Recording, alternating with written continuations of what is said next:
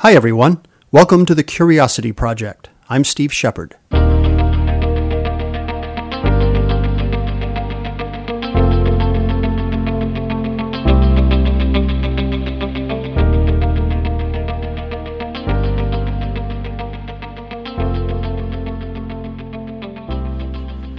I'm in the southwest quadrant of New Mexico. I'm up in the mountains near Ruidoso, a little town called Mescalero, where I'm speaking at the annual meeting of the Arizona New Mexico Telephone Association. This is really beautiful country and it's unusually beautiful because yesterday morning, about half an hour from here, I woke up very early in the morning, about 4:30 drove over to White Sands, you know, the desert, and photographed there for about four or five hours. Beautiful place. But then I got in my car and I drove half an hour, and now I'm high in the mountains. I'm up around seven or eight thousand feet, as you can tell from my labored breathing here, and it's gorgeous. These are st- steeply hilled forests, pines everywhere, incredibly good smell. And in fact, uh, the weather is kind of interesting. Just a couple of minutes ago, I was out walking, bright blue sky, and then all of a sudden, the sky clouded over, mountains came over, big shadows came over us, and uh, clouds came in. Started to lightly rain, and then it started to heavily hail, little hailstones about the size of a pea. And of course, there's nothing to shelter me here other than a few spindly pine trees, which doesn't really help very much. But whatever, I survived it. I want to talk to you a little bit about the evolution of technology here. Kind of interesting. This morning I gave a talk to this association about changes in the technologies that are affecting the global telecommunications and IT industries. And I suppose I could also include um, the media industry in there as well. The last time I spoke to this group, it was 2014, so about three years ago. And I talked to them about a collection of technologies that are beginning to shape the global telecom market today. And what I found really interesting and what I told them was that isn't it interesting that three years ago, the last time you had me in as a keynote speaker, the technologies that I'm going to talk about today did not exist. They hadn't really been thought of yet. They certainly weren't products or services, and no one had even a glimmer of how to monetize them. The technologies I'm talking about are big data and analytics and Internet of Things, what I call a very important technology triumvirate. These three technologies together are changing everything about how we deliver customer service, how we design and deploy networks, and in effect, how we compete. Now, a big part of it, of course, is cloud. Now, I could easily argue that cloud is not a new technology. I mean, after all, we're talking about a resource that's shared by lots of people securely and safely, which means that I could, with a great deal of certainty, argue to you that the global telephone network, built in 1876, or at least invented in 1876, is in fact the first cloud technology. A very large resource, shared securely providing a variety of services to a large number of people from a single resource. But that's a little bit of a digression. If you take a look at this, uh, this Internet of Things and, and big data and analytics ecosystem, we find that it's making possible a whole new way to deliver quality of experience to customers. I want you to just think for a second about the fact that all day long as humans living in society, we do things.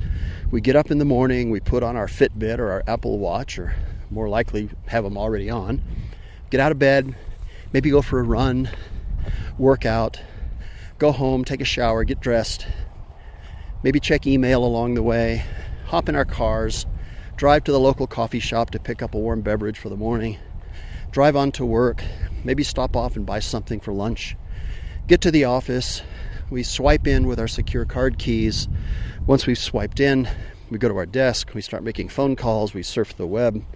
We remember that we forgot to order a birthday present, so we hop on the web and order the birthday present or at least search for variations of whatever it is we're going to buy. And then ultimately we repeat the same thing. We go home and so on. all throughout the day, we are in close proximity to a broad range of Internet of Things sensors, the so called things in the Internet of Things. Through our movements, through our day to day activities, we cause the creation of an enormous amount of data that gets spewed out into the atmosphere. Now, that data, if we play our cards right, gets collected. It gets collected and then it gets transported over a broadband network. It might be wireless. Of course, it's initially wireless because all the sensors, for the most part, are wireless. But it makes its way into the network where it gets transported to a data center. In the data center, it gets cataloged, meta tagged, and stored. And then, once it's stored, we're going to unleash a wide range of analytical tools on that data to determine what that data might tell us.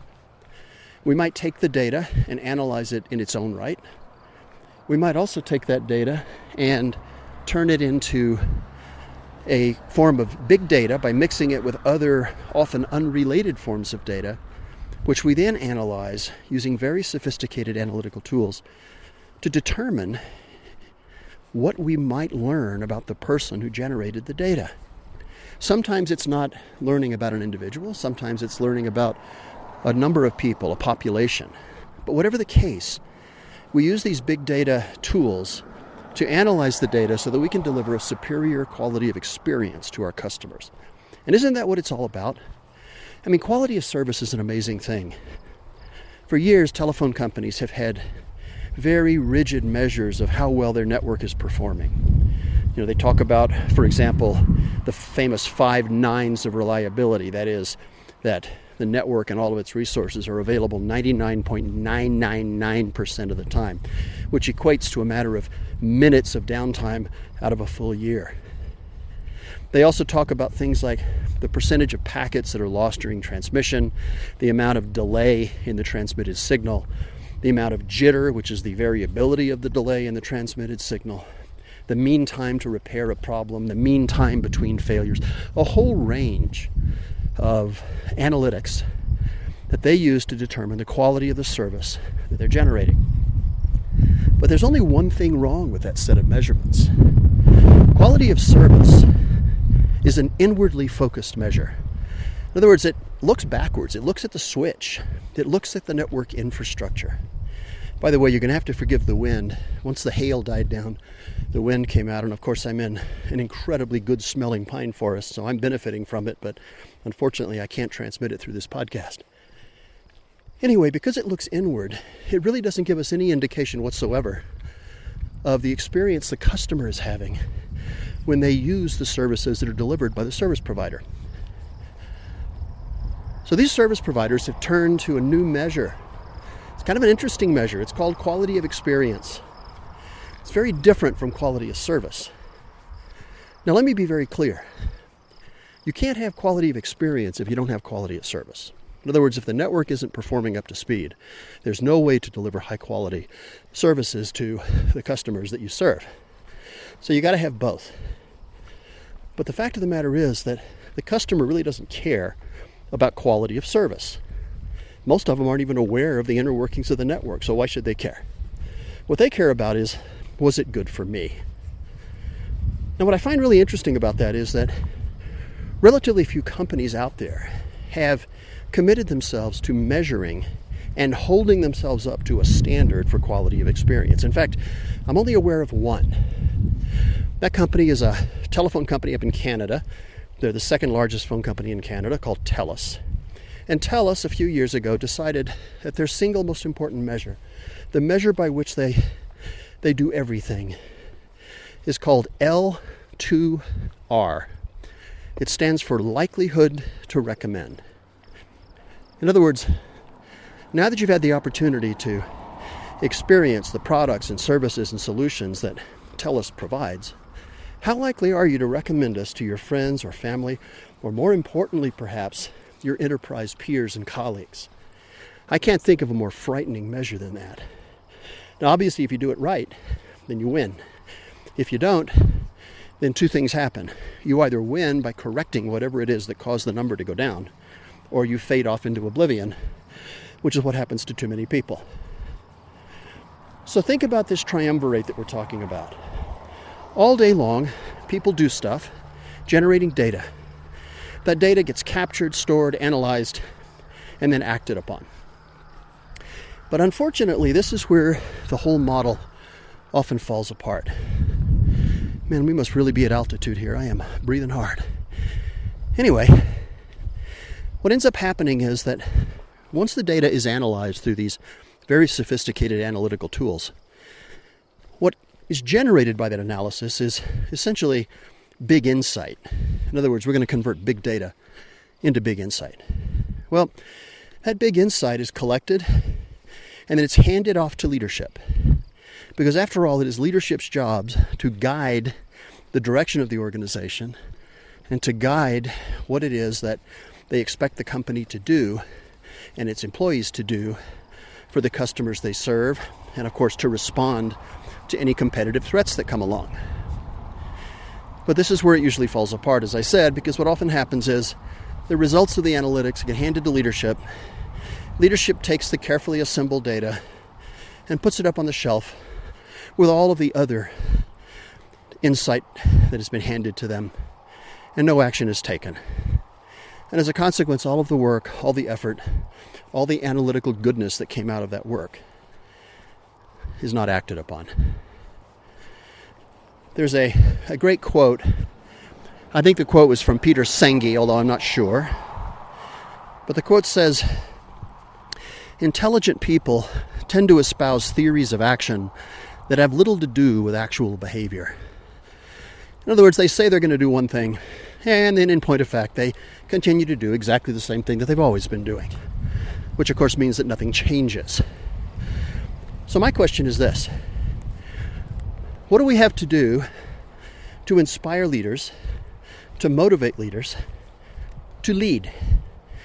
After all, if you think about it, the job of a good leader is to create a vision of a more desirable future than the one we have today, to create a new status quo that is so powerful and compelling to everyone who encounters it that all of those people look at it and want to be involved in making it happen.